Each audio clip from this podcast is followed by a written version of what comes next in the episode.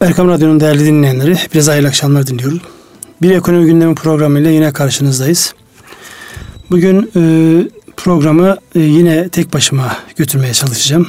E, program arkadaşım Mustafa Büyükateş e, uzun süren tatilini kullanmaya devam ediyor. Onun tatilini bozmamak adına yoğun gündemli ekonominin e, olduğu dönemi tek başıma yorumlamaya çalışacağım. Şimdi e, baktığımızda e, gündemimiz oldukça yoğun. E, siyasi olayların, ekonomik gündemlerin oldukça hızlı cereyan ettiği ve gündemin hızlı değiştiği bir dönem yaşıyoruz. Bugün temelde üç başlık üzerinde durmaya arzuluyorum. Bunlardan bir tanesi ekonomideki e, yavaşlama ile alakalı e, gündeme getirilen konular. Yani ekonomi yavaşlıyor mu? Yavaşlaması beklenen bir arzu mudur, istek midir? Yoksa e, istem dışı olan bir hadise midir? Buna bağlı olarak geçen hafta Merkez Bankası'nın almış olduğu e, kararın özellikle politika faiz oranının arttırılmaması yönündeki kararın piyasaya yansıması.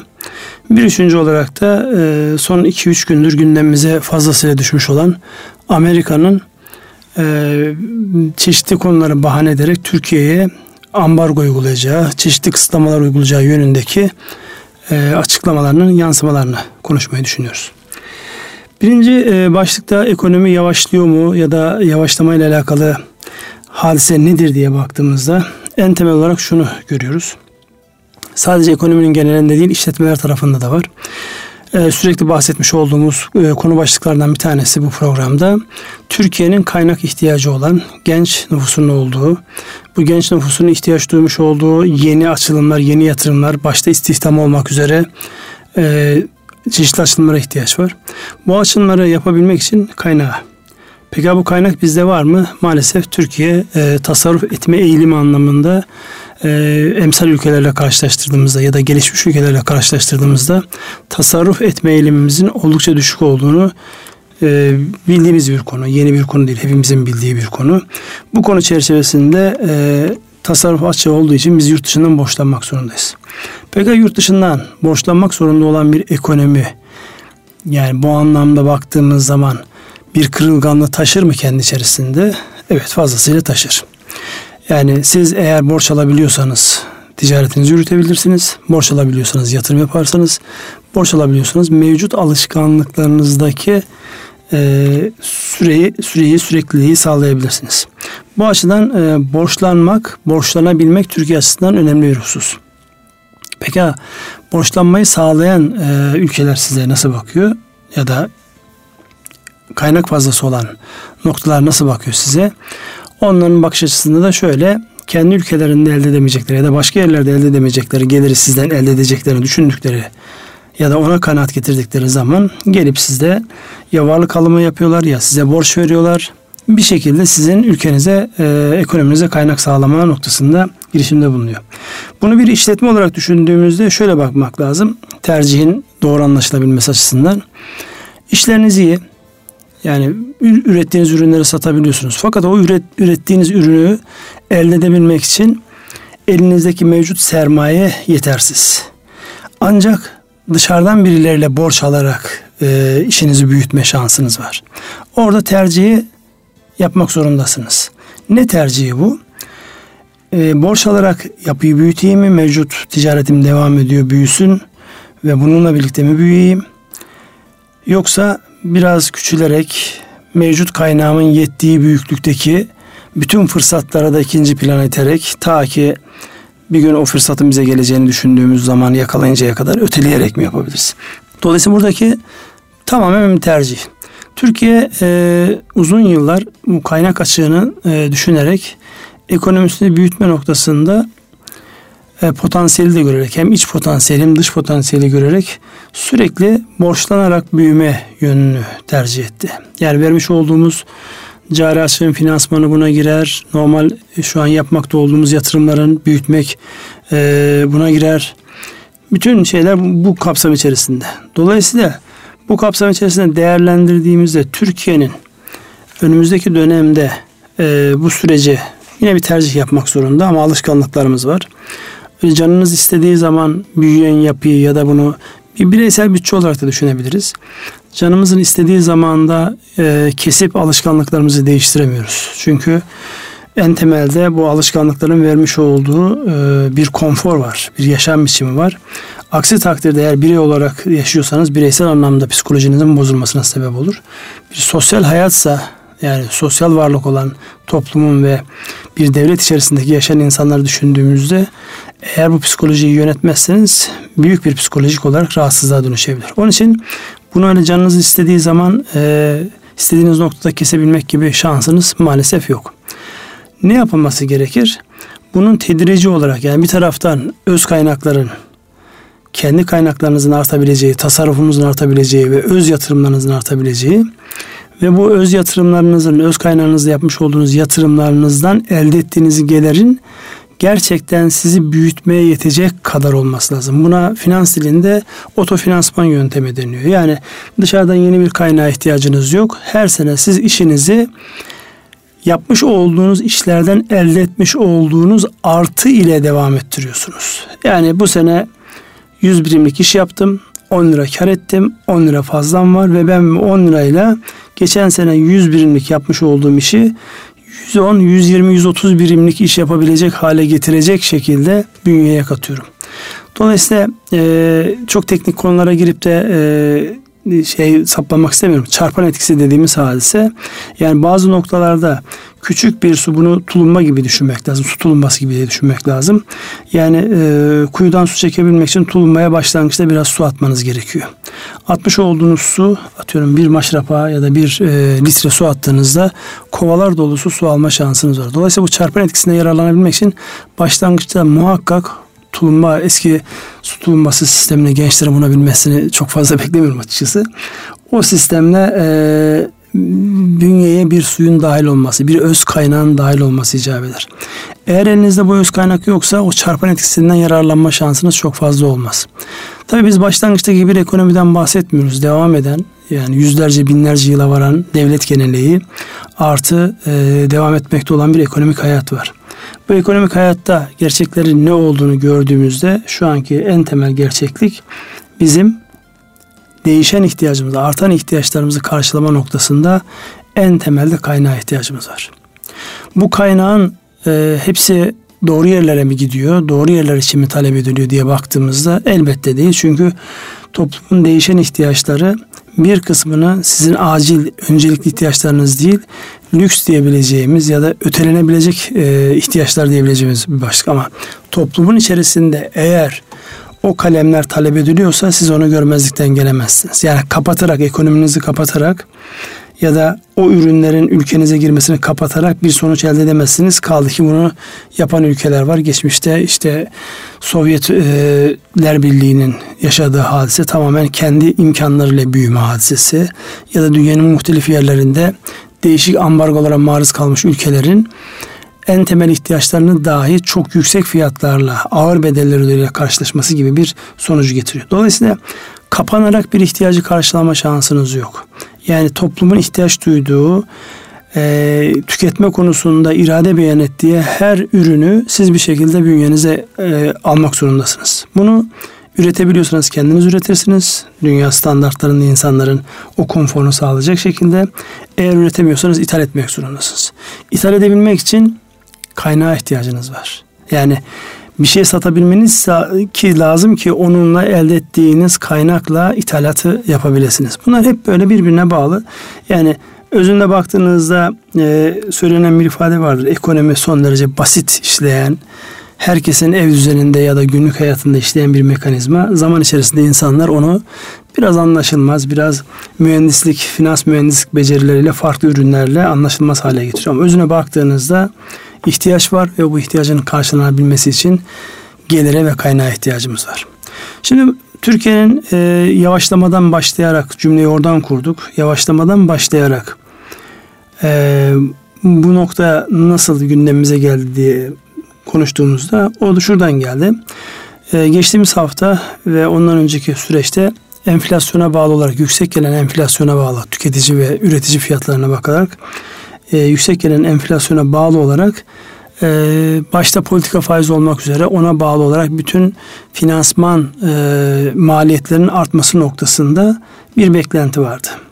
Açıkçası piyasadaki bütün herkes bu algıyı, bu beklentiyi fazlasıyla içselleştirdiler. Niye içselleşti? Çünkü Merkez Bankası'nın e, peş peşe yapmış olduğu yüksek oranlı yaklaşık işte 5 puanlık bir artış e, herkes de şunu e, söyletti. Evet Merkez Bankası bundan sonraki enflasyonla alakalı gelebilecek yüksek artışlara karşı elindeki silahlardan birisi olan en önemli silah olan faiz kalem silahını kullanacak. Beklenti bu yöndeydi. Merkez Bankası'ndan e, herhangi bir açıklama yapılmamakla beraber piyasa bunu yoğun bir şekilde konuşurken en az e, 100 bas puanlık bir artışın olacağı söyleniyordu. Bunu 200 bas puan, 250 bas puana kadar çıkaranlar enflasyon çünkü 2.6 gibi bir artış göstermişti yüzde olarak. E, dolayısıyla böyle bir artış beklenmekteydi. Buna karşılık Merkez Bankası'nın e, en önemli silahlarından birisi de iletişim silahı var. Yani ille de bir şeyi reel olarak yapması gerekmiyor. Zaten Merkez Bankası para politikası e, kurulunun para politikası araçlarına baktığınızda iletişimin de önemli bir e, araç olduğunu görmekteyiz.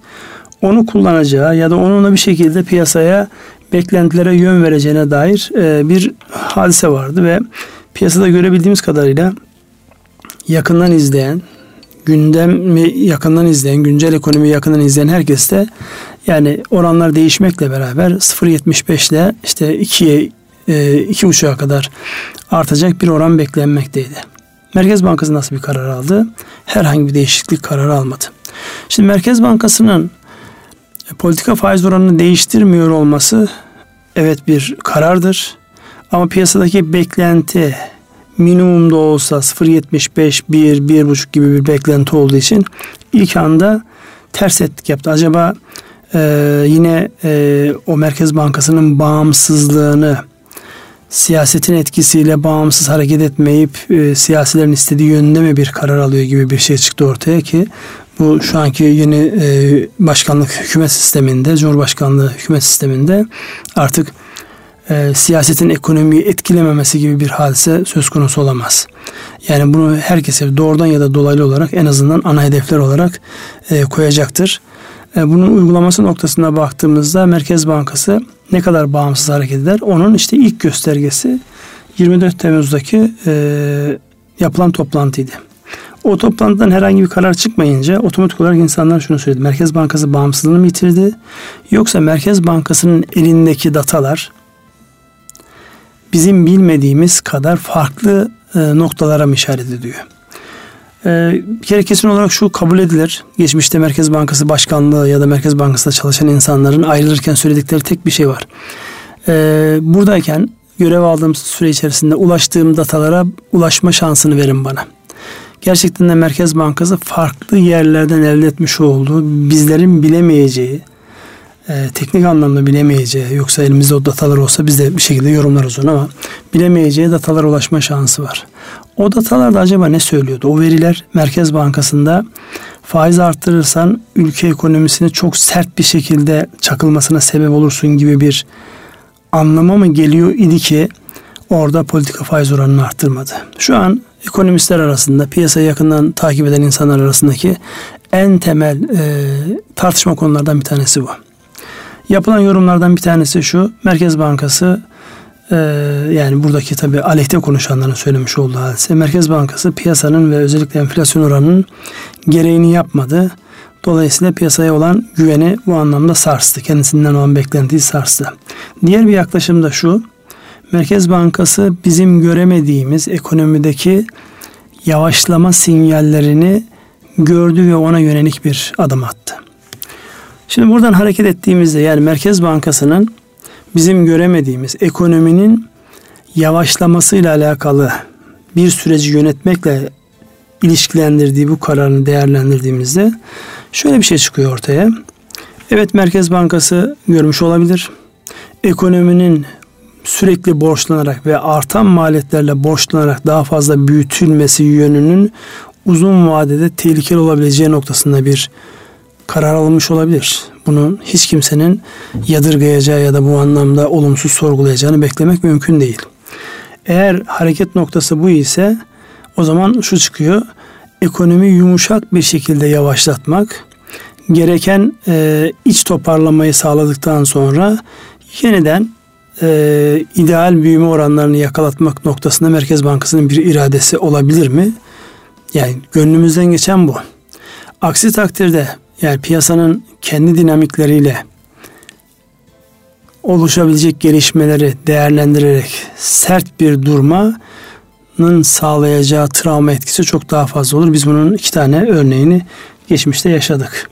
Yani en azından e, güncel hayatımızda e, liberal ekonomiyi açık uyguladığımız dönemde 94'te ve 2001'de yaşadık. Bazı şeyler vaktinde tedbir alınmadığı zaman şok şeklinde karşınıza geliyor ve o şokun yansıması da genellikle hiç beklemediğiniz yerlerde çok olumsuz yansımalar, ağır bedeller ödemenize sebep oluyor. Yani özellikle 2001 krizine şöyle bir geriye dönüp baktığımızda finans sektöründen gelmiş olmaktan dolayı uzun yıllar hem denetleyen birimler hem de ekonomik bütün sinyaller bankacılık sisteminin o dönem itibariyle e, öz kaynağı olmadan dışarıdan borçlanarak ve e, biraz da maliyet gider dengesini fazla gözetmeksizin kredilerin kullandırıldığı yerlere de çok fazla e, özen göstermeksizin büyüdüğü ve o dönemin bir krize sebep olacağı zaten bütün e, geriye dönüp baktığımızda bilinen bir hadise. Şimdi geriye dönüp bakarak bir şeyleri söylemek tabi her zaman can sıkıcı bir hadise ama o yıllarca söylenmiş bir hadise. Özellikle öz kaynaklar olmadan bankacılık sisteminin büyümesinin bir yerde patlayacağı 2001 e, krizi öncesinde söylenmekteydi. 2001 krizi yaşandığında ne oldu? 20'den fazla bankayı kaybetti ülke ve ağır bedeller ödedi. Yani hala daha o dönemde yani bir hesaba göre 100 milyar dolar, bir hesaba göre 400 milyar dolar gibi büyük bir faturayı ödemek zorunda kaldı bu ekonomi. Şimdi bu tip e, faturalara bir de terör gibi beklenmeyen bu anlamda ülkenin canını yakan konuları eklediğimizde ekonominin ödediği bedeller çok fazla olduğunda bu sizin geleceğinizden yemeniz anlamına geliyor. 2001 krizinden sonra özellikle bankacılık sisteminin almış olduğu şekil yani düzenlemelerin daha net olması, daha şeffaf olması, özellikle kredilerle alakalı çok hassas davranılması, e, piyasada e, ortaklık yapısından dolayı banka sahiplerinin kredilendirmesiyle alakalı oradaki sıkı düzenlemeler ve özelinde de özel sektörün elinde herhangi bir bankanın kalmamış olması ki bu 2001 krizinin önemli bir sonucudur. Özel sektör elinde yani şahıslar elinde eskiden banka patronu e, insanlar vardı. Baktığımızda 2001 krizinden sonra yani şu bankanın sahibi budur diyeceğiniz neredeyse hiçbir yapı kalmadı. Önemli bir kısmı yabancıların eline geçti. İçerideki büyüklükler de kamu bankaları vasıtasıyla gidiyor. Birkaç tane küçük bankanın eski ortaklık yapıları devam ediyor. Onlar da çok büyüme e, tarafları değil. Şimdi buradan baktığımızda bu tip böyle şokların yaşanmaması adına gelen sinyallerin iyi değerlendirilmesi ve o sinyallerin doğru yere kanalize edilmesi icap ediyor. Eğer Merkez Bankası'nın almış olduğu karar bu yönde ise diyecek herhangi bir şey yok. Dönüp yansımalarını izlemek lazım. Burada diyecek tek bir başlık var. O da şu. Özellikle iletişim noktasında Merkez Bankası bu anlamda bir şekilde piyasayı yani faiz arttırımı olacak, politika faiz arttırımı olacak şeklindeki beklentiyi dolaylı olarak bu beklentiye girmenin doğru olmayacağı yönünde bir iletişim yapabilir miydi? Benim de şahsi kanaatim evet bu yönde bir şeyler yapılabilirdi. Yani kararın önceden açıklanması da tabii e, sıkıntı ama bunu karar vermeden önce bu Amerika'daki uygulamayı görüyoruz. İşte e, çok sayıda e, eyaletlerden kaynaklanan ya da farklı FED başkanları var. Bunlar kendi işlerinde farklı kimliklerle sıralanmışlar. Kimisi işte faiz artırımı yapılmalı diyor. Öbürü diyor ki hayır gerek yok ekonomi henüz daha istediğimiz kıvamda değil. Dolayısıyla piyasayı zihnen hazırlıyorlar. Bu anlamda e, biz Merkez Bankası e, doğrudan kendisi yapmayabilir ama en azından iletişim halinde bulunduğu ekonomistler üzerinden bu şekilde bir iletişimi yapabilir miydi sorusunun cevabı benim şahsi kanaatimde evet yapabilirdi. Yapmış olsaydı en azından acaba ne oluyor? Merkez Bankası olayı kontrol edemiyor, irade dışında bir şey mi yapıyor gibi bir e, noktaya gelmemiş olurduk. Dolayısıyla temennimiz Merkez Bankası'nın özellikle ekonominin sağlıklı yavaşlaması, şokla değil, sağlıklı bir şekilde yavaşlayıp dengeyi kurması ve ondan sonra tekrar büyüme sürecine devam etmesi noktasında bir irade beyanıdır diye düşünüp kabul ediyoruz. Bu çerçeveden devam ettiğimizde geçen hafta en yoğun konuşulan hususlardan bir tanesi zaten deminden beri bahsetmiş olduğum hadise e, uygulanmakta olan politika faiz oranının arttırılması ile alakalı Merkez Bankası'ndan beklenti. Merkez Bankası bu yönde arttırmayacağı noktasında irade beyanında bulundu. Merkez Bankası'ndan bu artırımı e, tetikleyen husus neydi? Özellikle enflasyonla alakalı gelen veriler son ay çekirdek enflasyon ve bu çekirdek enflasyonu dünya ile karşılaştırdığımızda geldiğimiz noktada Türkiye'nin e, herkesin zihninden geçen hadise şu enflasyonun üzerinde bir şey verilmeli ki e, getiri sağlanmalı ki dışarıdan kaynak içeriye girmeye devam etsin. O ne olmalı? Baktığımızda zaten şu an dünyada e, Türkiye ile beraber e, Arjantin bu anlamda reel getiri noktasında çok belirgin bir hadise vardı. Son enflasyon oranları gerçi Türkiye'yi bu anlamda ikinci sıraya düşürdü. Yani reel getiri anlamında daha önceden Türkiye bir numaradaydı. Şu an ikinci sıraya düşmüş durumda. Dolayısıyla e, tabii bu düşme lehimiz olan bir hadise. Onu çok böyle olumsuz bir şey olarak e, söylediğimi düşünmeyin. Çünkü e, reel getiri demek sizin ülkenizden o kadar kaynağın e, kaynak sağlayanları transfer anlamına geliyor. Dolayısıyla e, o reel getirinin minimum seviyede olabilecek ekonomik güce ulaşmak asıl olan hedef odur. Hatta eksiye dönmesi belki hedeflenebilir. E, malumunuz e, yakın zamana kadar birçok ülkede İsviçre başta olmak üzere, Japonya başta olmak üzere yani siz kaynağınızı bankaya götürdüğünüzde değil oradan herhangi bir finansman getirisi elde etmek bir de paranızı muhafaza ediyorlar diye bir bedel ödemek zorunda kalırdınız. Dolayısıyla bu kadar tabi durağan bir yapıda arzulanan bir hadise değil. Çünkü o ülkelerde de enflasyon biraz kıpırdasın ki insanlar tasarruf mu edeyim, harcayayım mı noktasında eğilimlerini harcamadan yana kullansınlar. O harcama gitsin ekonomide yeni yatırım, yeni istihdam alanları, yeni iş anlamına gelsin. Çünkü insanlar eğer siz harcatmazsanız bizim tam tersimize burada. Burada e, o anlamda enteresan bir görüntü var. E, Almanya'da, Japonya gibi e, İskandinav ülkeleri gibi yapılarda insanlar harcamıyorlar, tasarruf ediyorlar. Oradaki e, devleti yönetenlerin de en büyük e, meselesi bizdekinin tam tersine lütfen harcayın yönünde insanlara ricada bulunuyorlar. Lütfen harcayın ki biz biraz ekonomiyi canlandıralım, yeni yatırımlar olsun. Arkadan gelen sayısı az daha olsa genç insanlara yeni iş imkanları olsun. Bizde söylenen ne? Aman lütfen biraz harcamalarınızı kısın.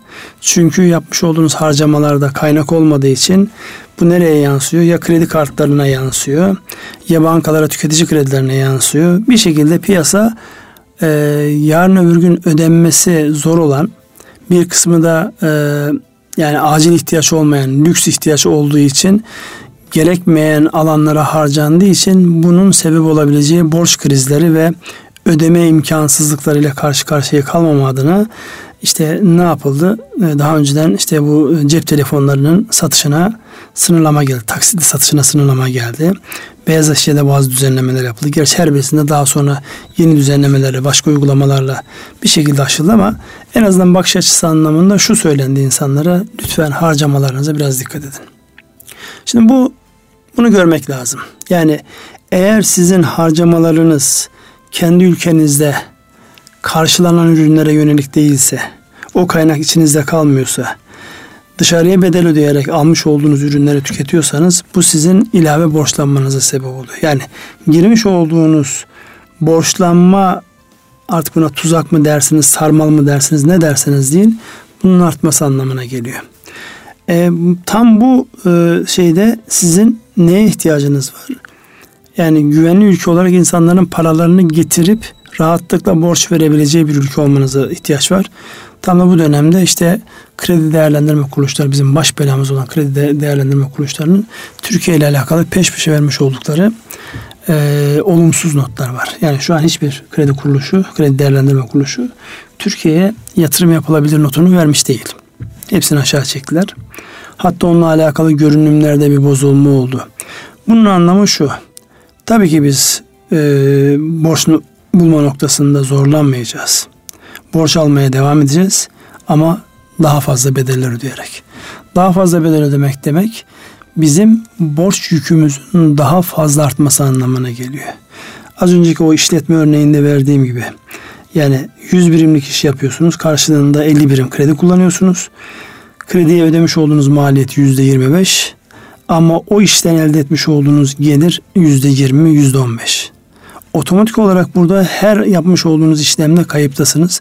Dolayısıyla bu kaybın olmaması adına ya siz işinizin büyüklüğünü azaltacaksınız ya da içeriye ortak alarak maliyetsiz kaynak sokarak o işin mevcut halini ya da büyümesini maliyetsiz kaynakla desteklemek zorundasınız ki o iş sağlıklı yürüsün. Aksi takdirde yani birkaç turdan sonra birkaç sene içerisindeki bu her sene %10-15'lik e, verilen açıktan dolayı siz zaten hem öz kaynaklarınızı kaybedeceksiniz hem de finansal anlamda yapınızın bozuk haline gelmesine sebep olacak.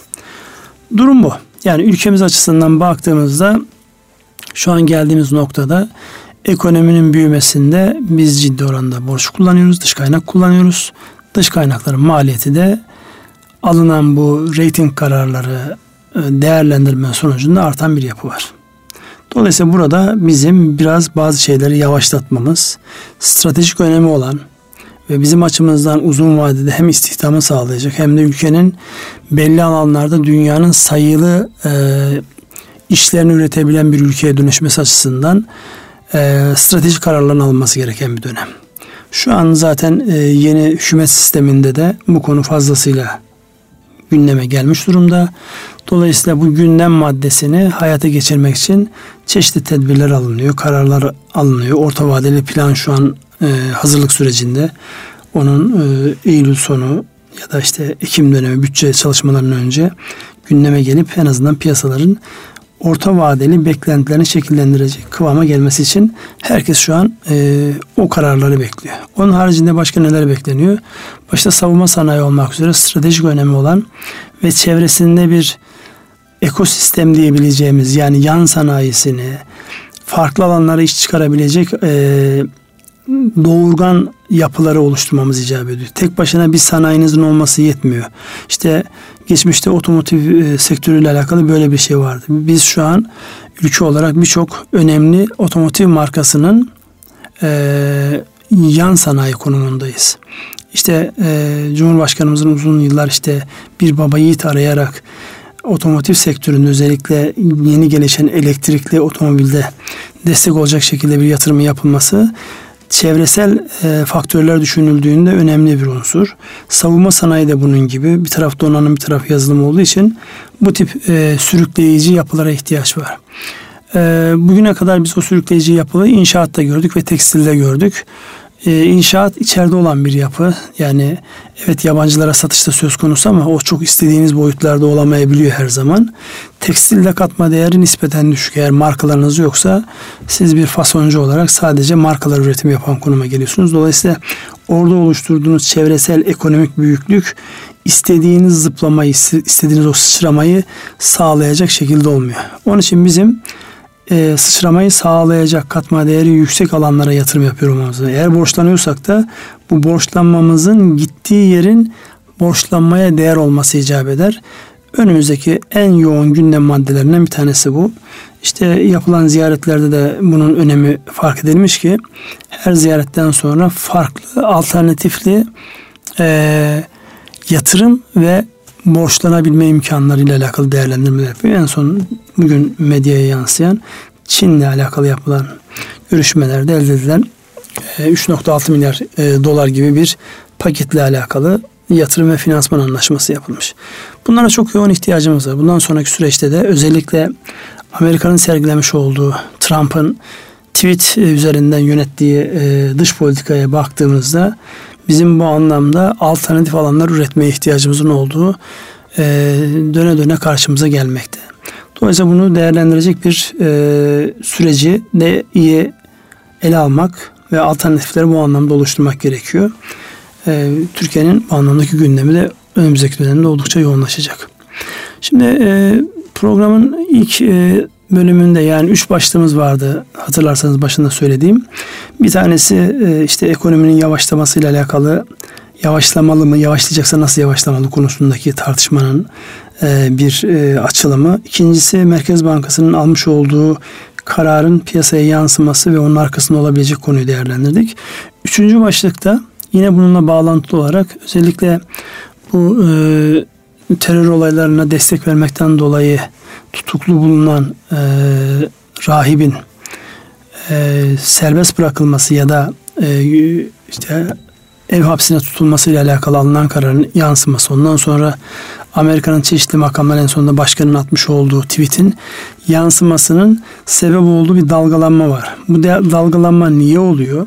Burada e, yapılmak istenen ne? Ama onun ötesinde daha tehlikeli olan yani e, bizim de bir sürü talebimiz olmasına rağmen bu talepler göz ardı edilerek e, kendi talebine bağlı olarak e, yaptırım uygulama noktasında bir duruş sergilenmesi bu çok böyle kabul edilebilir bir şey değil zaten bizim bu anlamda devletten de çok ciddi tepkiler geldi. Onun bir değerlendirmesini yapacağız. Yani bu gerçekten nedir? Nasıl etkiler? Son birkaç gündür fazlasıyla gündemimizi meşgul eden e, Amerika'daki e, Amerika'nın beklentisi doğrultusunda Türkiye'de bir yargılamaya müdahale ile alakalı bir hadise vardı. E, tutukluk halinden hapishaneden ev hapsine alınan bir Amerikan vatandaşının na ilişkin olarak önce e, başkanın danışmanının arkasından da başkanın yapmış olduğu açıklamalar ve arkasından da e, bir komisyonda Türkiye'ye yaptırım uygulamasıyla alakalı alınmış karar e, bu e, piyasayı şu an fazlasıyla e, etkileyen unsurlardan bir tanesi. Yani çokça sohbet edilen bir başlık olması sebebiyle yoksa henüz daha yani somut herhangi bir şey yok. Çünkü eğer Amerikan başkanının söylediklerinden hareket ederseniz her gün yeni bir açıklama yapıyor yani. Bugün yapmış olduğu en temel açıklamalardan bir tanesi de NATO'dan çıkarız tehdidi. Halbuki NATO'yu kuran, kurucu irade ve bununla alakalı ortaya e, konmuş çalışmalar, bunca yıllık çalışmaların yansımasındaki ön ayak olmuş ülke. E, önce yapılan NATO zirvesinde bir içeride konuşulanlarla dışarıda konuşulanların birbirini tutmuyor olması, arkasından da biz NATO'dan çekiliriz gibi tehditlerin olması. Zaten son 1-2 yıldır alışık olduğumuz e, zikzaklı yapının bir yansıması. Onu bir kenara bırakacak olursak, şu an üzerinde duracağımız en temel mevzu, e, yapılan bu açıklamalarda özellikle Türkiye'ye kredi kuruluşlarının kredi vermemesi noktasında bir alt komisyon kararının e, alınmış. Bunun e, kanunlaşması ya da genel bir karar olması noktasında henüz daha o süreçler var. Fakat böyle bir iradenin gösterilmiş olması bile aslında e, baktığımızda Türkiye'de son yıllarda yaşadığımız özellikle e, 2016 Temmuz'unda yaşamış olduğumuz e, sürecin aslında e, nasıl bir dizayn olduğunu, ne tarafa doğru, neyin işaret edildiği noktasında da bir işaret veriyor. O bir kenara ekonomik yansımaları ne olur? İşte dediğim gibi iki gün önce işte e, Amerika vatandaşının ev hapsine alınmış olmasını piyasalar evet Amerika ile aramızdaki ilişkiler yumuşama eğilimi gösteriyor. Bundan sonra daha iyi olacak noktasında. Onun bir pozitif yansıması vardı. İşte e, dövizde bir geri gelme oldu. Borsa yüzde üç arttı gibi. Arkasından e, işte gelen tweetlerle beraber ya da açıklamalarla beraber tekrar geldiği noktaya geri döndü. E, Gerçi borsada o kadar sert düşüş yok ama en azından döviz gelmiş olduğu işte 4.85'ler, 4.87'ler, 4.90 civarındaki seviyesini koruyor. Şimdi e, baktığımızda bu tip açıklamaların kendi içerisinde ne anlamı var diye baktığımızda e, bu sadece böyle bir tane olay üzerine olmuş bir hadise olduğunu zannetmiyorum. Özellikle şu an Türkiye'nin e, bu BRICS ülkeleri toplantısı zirvesi dediğimiz Güney Afrika'da yapılan toplantıya katılmış olması, orada e, Çin ve Rusya olmak üzere, başta olmak üzere yani e, G7 ülkelerinin dışındaki ülkelerin bir araya gelerek farklı açılımlar yapıyor olması şu anki gücü büyük ölçüde elinde tutan ülkeleri bir şekilde rahatsız ediyor. Yani bunu zaten e, açıklamalar yansıdığı için o detaya çok fazla girmek istiyorum.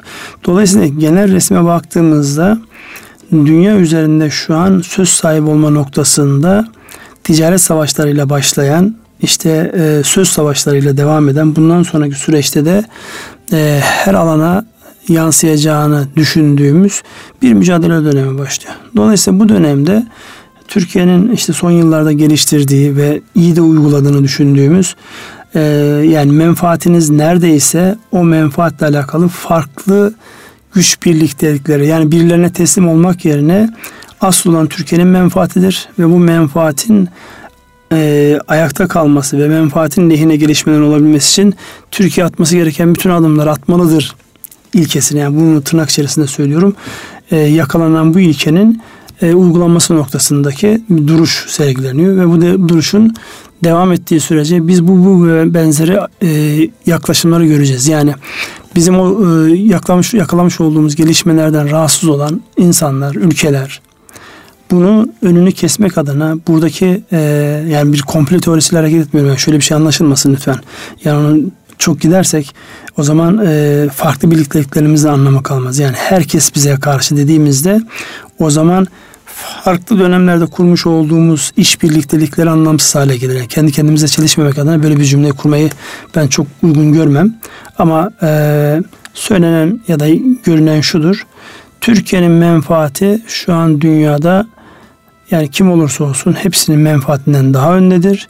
Bu menfaate halel gelmemesi adına farklı iş birliktelikleri yapılabilir. Dolayısıyla siz bu farklı iş birlikteliklerini yaparken birilerinin bundan rahatsız olması, bu birlikteliklerden dolayı size bir faturanın çıkarılmaya çalışılması onlar açısından normal. Bizim açımızdan da iyi görülmesi gereken asla içine kapanarak oradan işte acaba buradan başımıza ne gelir gibi bir e, korkaklığın arkasına sığınmadan çünkü siz ne yaparsanız yapın başınıza geliyor. Ona sığınmadan politikalar geliştirme, ilişkiler geliştirme, duruş geliştirmeye ihtiyacımız var. Şu anda geldiğimiz noktada öyle bir duruş. Ya Amerika'dan yapılan açıklamaya her anlamda gereken e, cevap verildi. Verilecektir de. Dolayısıyla temennimiz Amerika'daki o e, kredi kuruluşlarına Türkiye'ye ambargo uygulayın ya da yaptırım uygulayın şeklindeki kararın bir pazarlık unsuru olarak masaya gelip sonra çekilmesi diye e, onu o şekilde görmek istiyorum açıkçası. Yani daha fazla ileriye gidilerek Türkiye'yi bir Rusya konumuna sokmak ki yani bizim NATO'da onca yıllık e, birlikteliğimiz var. Çok farklı zamanlarda farklı birlikteliklerimiz olmuş. Bu anlamda e, bir husus olarak karşımıza çıkıyor. Dünyanın geneline baktığımızda şu an e, özellikle Avrupa'da Avrupa Merkez Bankası'nın yapmış olduğu açıklamalarda ekonomilerini büyütmek adına içeriye kaynak verme noktasındaki duruşları devam ediyor ekonominin canlandırılması noktasında önemli duruşlar devam ediyor ki bu bizim için fevkalade önemli. Çünkü Avrupa bizim en büyük ticaret ortağımız. Yani en fazla malı sattığımız, en fazla mal aldığımız ülkeler Avrupa ülkeleri. Dolayısıyla oradaki ekonomiyi canlı tutacak atılımların e, başta ülkeye kaynak sağlama noktasında da önemli e, ipuçları vereceği noktasında e, bir hadise var ki mesela yine geçtiğimiz hafta konuşulan hususlardan bir tanesi Almanya'da yani açıkçası ne zaman uygulanıyor bilmiyoruz ama Türkiye'ye karşı e, uygulanmakta olan bazı yaptırımların artık son verileceği noktasında açıklamalar da geliyor. Yani dünya şu an enteresan bir e, bilgi bombardımanı içerisinde. Birileri yeni yaptırımlar uygulamaya çalışıyor. Siz o yaptırımları ne zaman uygulanıyordu onu bilmiyorsunuz. Ya da biliyorsunuz ama çok fazla duyulan bir hadise değil. Peş peşe baktığımızda bunların hepsinin değerlendirildiği e, çok hareketli bir döneme giriyoruz. Temennimiz e, ülkemiz e, bu anlamda bu sıkıntıları kendi iç dinamikleriyle çözsün. Çözebilsin. Çünkü buna ihtiyacımız var. Arkada e, gelişen iyi eğitim alan genç bir nüfus var. Bu genç nüfusun hayallerinin, geleceğinin bu ülkeyle beraber olması, bu ülkeyi hayal ederek yürümesi arzumuzdur. Çünkü yetiştirdiğimiz bu değerli e, beyinleri, değerli yetenekleri herhangi bir gerekçeyle yurt dışına kaptırmıyor, kaçırmıyor olmamız icap eder. Şimdi bununla alakalı zaman zaman böyle duyduğumuz şeyler oluyor. Yani bu biraz tabi kapalı devrede duyduğumuz hadise. Özellikle teknoloji, savunma sanayi ile alakalı yetişmiş elemanlarımızın iyi şartlarla yurt dışına transfer olması ya da yurt dışı firmalar tarafından istihdam ediliyor olması bu kendi elinizde yıllarca sıkıntısını çekmiş olduğunuz, eğitimine dünya kadar kaynak ayırmış olduğunuz insanları en verimli olduğu zamanlarda e, hazır hale gelmiş halleriyle başkalarına kaptırma, başka ülkelere kaptırmak gibi bir e, sonucu getiriyor karşımıza. Bu da çok arzuladığımız bir hadise değil. Çünkü günün sonunda elinizde tabii ki e, kaynaklarınız önemli ama en önemli kaynağın insan olduğu ve iyi eğitim almış, iyi yetişmiş, nitelikli, e, ne yaptığını bilen, öz farkındalığı üst seviyede olan, lider vasıfları olan ya da takım olarak çalışma özellikleri bulunan insanların Yani buna batılıların ifadesiyle entelektüel sermayenin ya da yeteneğin yerine başka bir şeyi koyma şansınız yok. Yani şu an baktığınızda dünyanın e, en büyük şirketlerine baktığınızda teknoloji şirketleri. Yani beyinle, zekayla, oradaki e, entelektüel yeteneklerle ortaya çıkarılmış firmalar bunlar. Bundan daha önceki yani 20 yıl 30 yıl önceki şirketlere baktığımızda dünyanın en büyük şirketleri ya e, madencilik ya petrol ya otomotiv üreten yani mekaniğe dayalı şirketlerdi. Ama şu an baktığımızda işte e, bir numara, iki numara, üç numaraya baktığınızda bunların hepsi ülkenin e, entelektüel sermayesiyle oluşturulmuş teknoloji şirketleri. Hatta dün bir haber vardı. E, yani bu şirketlerde yaşanan yükselişlerin ne kadar hızlı olabileceğini, düşüşlerin ne kadar hızlı olabileceğini göstermesi açısından sadece bir firmanın bir gündeki değeri 120 milyar dolarlık bir değer kaybına e, karşımıza getiriyor. Dolayısıyla yani buralardaki şimdi olumsuza bakmayalım. Bu şirket e, şu an sosyal medyada faaliyet gösteren en büyük sosyal medya e, şirketi olarak karşımıza çıkan yani ismini söylemekte bir sakınca yok. Facebook'un ilk halka arzında 100 milyar dolar üzerinde halka arzı olduğunda herkes şunu demişti. Mümkün değil bu şirket bu parayı hak etsin. Ama şu an geldiğimiz noktada bir gündeki değer kaybı 122 milyar dolar büyüklüğe ulaşmış bir şirket bu. Ne var içinde diye baktığınızda bizim e, klasik alıştığımız anlamda yani ürettiği bir mal yok. Tamamen değişen insan ihtiyaçlarının e, o değişimine karşılık gelmiş, oraya cevap vermiş bir e, hizmet üretimi var ve onun karşılığında da müthiş bir değer var ortada. Dolayısıyla e, önümüzdeki dönemde en fazla ihtiyaç duyduğumuz şey yetişmiş insanımızın geleceğe, ülkeyi, şirketleri geleceğe taşıyacak yetenekteki insanların sayısının artırılması, var olanların niteliklerinin artırılması ve var olanların kıymetinin bilinmesi noktasında bir süreç yaşanacaktır. En büyük temennimiz elimizdeki bu sermaye yani hep övünüyoruz. Genç bir nüfusumuz var. Eğitim anlamında dünyanın hiçbir yerinden geri kalma değiliz. Hatta fırsat verildiğinde çok daha iyi şeyler yapılıyor dediğimiz genç insanların e, belli bir kıvama geldikten sonra bu kıvamı bizim değil başkalarının kullanmasının önüne geçmek. Dolayısıyla ülkemizi bu anlamda cazibe merkezi haline getirmek e, icap eder. E, daha önceki programlardan bir tanesinde söylemiştim. Hep aklıma geldikçe kullanma ihtiyacı hissediyorum. Osmanlı'nın büyük düşünürlerinden İsmail Gelenbevi'nin bir sözü var. Kıvam olmadan ahvalin devamı olmaz diye. Dolayısıyla biz bir kıvamı yakalamışken o kıvamı şu an e, üniversitelerin geçen hafta yine bahsetmiştim. Teknokentlerinde yani sadece teknoloji şirketlerinden bahsetmiyorum. İşletmecilik tarafında, sosyal alanlarda, sanatta, felsefede ne kadar yetişmiş insanımız olur ise bu anlamdaki bizim geleceğe hazırlanmamız, geleceği e, daha iyi tasarlamamız noktasında ciddi gelişmeler yakalayabilme şansımız var. Türkiye şu an tam onun arefesinde. Şu an bizim dünya çapında e, sanatçılarımızın dünya çapında düşünen insanlarımızın, düşünürlerimizin olması, edebiyatçılarımızın olması, sanatçılarımızın olması. Öbür tarafta dünya çapında teknolojiyi bilen, yönetmeyi bilen, e, bu sivil olabilir, askeri olabilir, siyasi olabilir. Bunları yönetme e, liderliklerini gösterebilen insanların sayılarını arttırmak, ülkenin geleceğini şekillendirme, ülkenin geleceğini dizayn vermek noktasında fevkalade önemli unsurlar olacak. Bundan sonraki süreçte herhalde bütün e, zihnimizi bu tarafa kanalize etmemiz, buralarda bir yakaladığımız e, güzellikleri devam ettirmemiz asıl olandır.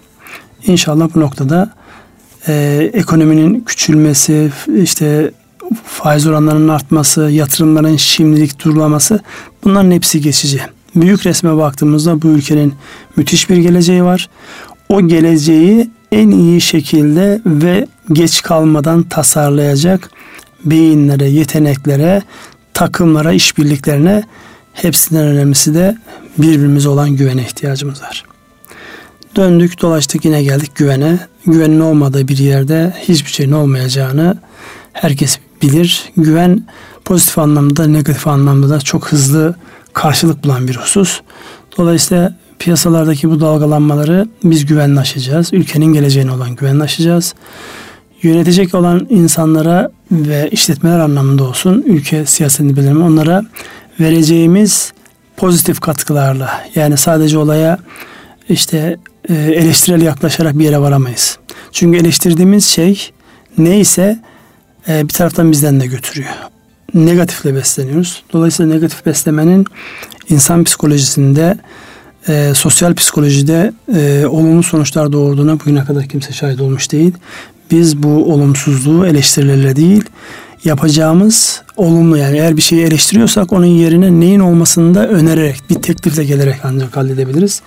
İnşallah önümüzdeki dönem böyle tekliflerin bolca olacağı, teklifinin ve iddiasının fazla olacağı e, bir ülke olarak, insanlar olarak e, bugünlerin bu zorluklarını hızlı bir şekilde atlatarak yeni günlere yelken açacağız diye ümit ediyorum. Evet, bir ekonomi ve e, gündem programının daha sonuna geldik değerli dinleyenler. Ee, Suçu ile değilsek affola. Bugünkü temel başlıklarımız e, ekonominin e, hızıyla alakalı, büyüme hızıyla alakalı. Piyasanın beklentiler ve uluslararası gelişmelerin Türkiye ekonomisindeki güncel hareketlere yansıması ve bunun karşılığında uzun vadeli olarak bizim nerelere yoğunlaşmamız konusunda dilimizin döndüğünce e, anlatmaya çalıştık. E, hepinize hayırlı akşamlar diliyorum.